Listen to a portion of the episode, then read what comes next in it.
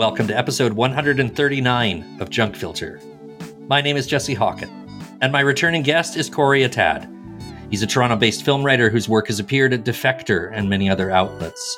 Corey, welcome back to the show. Happy to be back.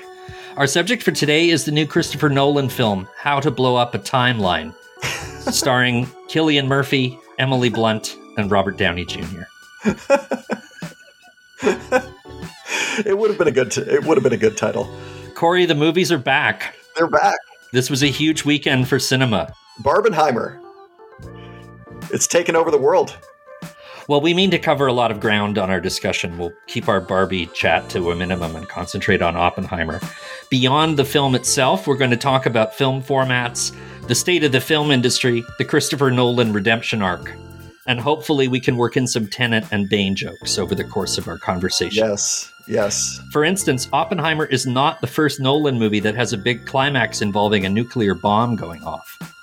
Yeah, it's true. There are several moments in this movie where I thought about Batman, and I don't mean that as a slight against Nolan, uh, but I couldn't help. Maybe it was me trying to cheer myself up while watching this incredibly bleak and depressing film. No, I mean, there's a whole scene where he uh, he actually, well, technically, he's getting out of a uniform, uh, getting out of his uh, his military uniform and putting on his his own suit and and jacket and hat and takes his pipe and is shot from behind like a real hero shot. It's totally Batman. It's it's amazing. There are some scenes early on where Oppenheimer's at like parties where you know they're talking about communism or something, and uh, women are talking to him and sort of you know confiding in him about stuff. And I kept waiting for uh, Florence Pugh to say, "There's a storm coming, Mister Oppenheimer." yeah, I mean, he it, it's it, it's funny you say that because it's like those those party sequences it must just be something about the way he writes that ha- it almost has like a pulpy energy to it. Mm-hmm. so it's like people don't at parties don't just talk to each other like normal people. They they have these kinds of like contentious wars of words or something. There there's a there's like a, a tension in there. Um, you know it, it's it's like a film noir or something. It's uh it, it's great. I yeah it's very batman. It's totally dark knight rises and uh, you know, I'm on the record as uh, vastly preferring The Dark Knight Rises to the other films in the Dark Knight trilogy. And uh, Corey and I have a friendship that basically was born from making Bane jokes on Twitter. Yeah, it's nothing but Bane jokes. The fire rises. the the opening credits were the fire rises actually now that you mention it yeah that's true the movie that i was thinking about a lot while watching the movie and haven't really stopped thinking about since is the debt that Nolan owes to Nicolas Roeg for The Man mm. Who. Fell to Earth. Mm-hmm.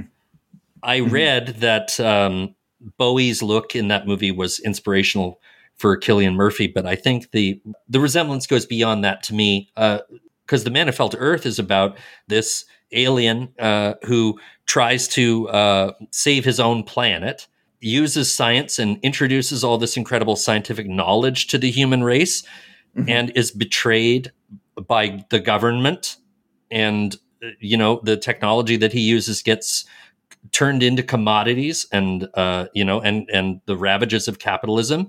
And what he winds up doing is uh, losing the planet. At the end he's a he's a sad alcoholic. He no longer yeah. has the power that he once had. He's wearing the same fucking hat that Cillian Murphy's wearing at the end of Oppenheimer, and it has the same ending. And Robert Downey looks a lot like Buck Henry in The Man Who Fell to Earth. He's oh, playing the funny. same kind of guy. Oh, and he's funny. even got the same glasses that sort of amplifies eyeballs. Anyway, I, and I love The Man Who Fell to Earth, but I think one of the reasons why Oppenheimer touched me so much is because of the connections. Because Nolan's a guy who goes back and forth between historical films and science fiction, and I think mm-hmm. in a really sort of subtle way, he's tied up the science fiction ideas to American history. One of his favorite movies is Merry Christmas, Mr. Lawrence, which um, also has David Bowie. And Bowie's in The Prestige. And Bowie's in The Prestige. He worked. He said it's like one of the great kind of uh, great honors of his life was that he got to work with Bowie on The Prestige. He, you know, Nolan doesn't quite have the again. He doesn't quite have the poetry uh, uh, that Nick Roeg had when when he was firing on all cylinder. You know, he made some not so great movies, but um, but yeah, I hadn't actually thought of that. That's such a good point. It's it's so similar.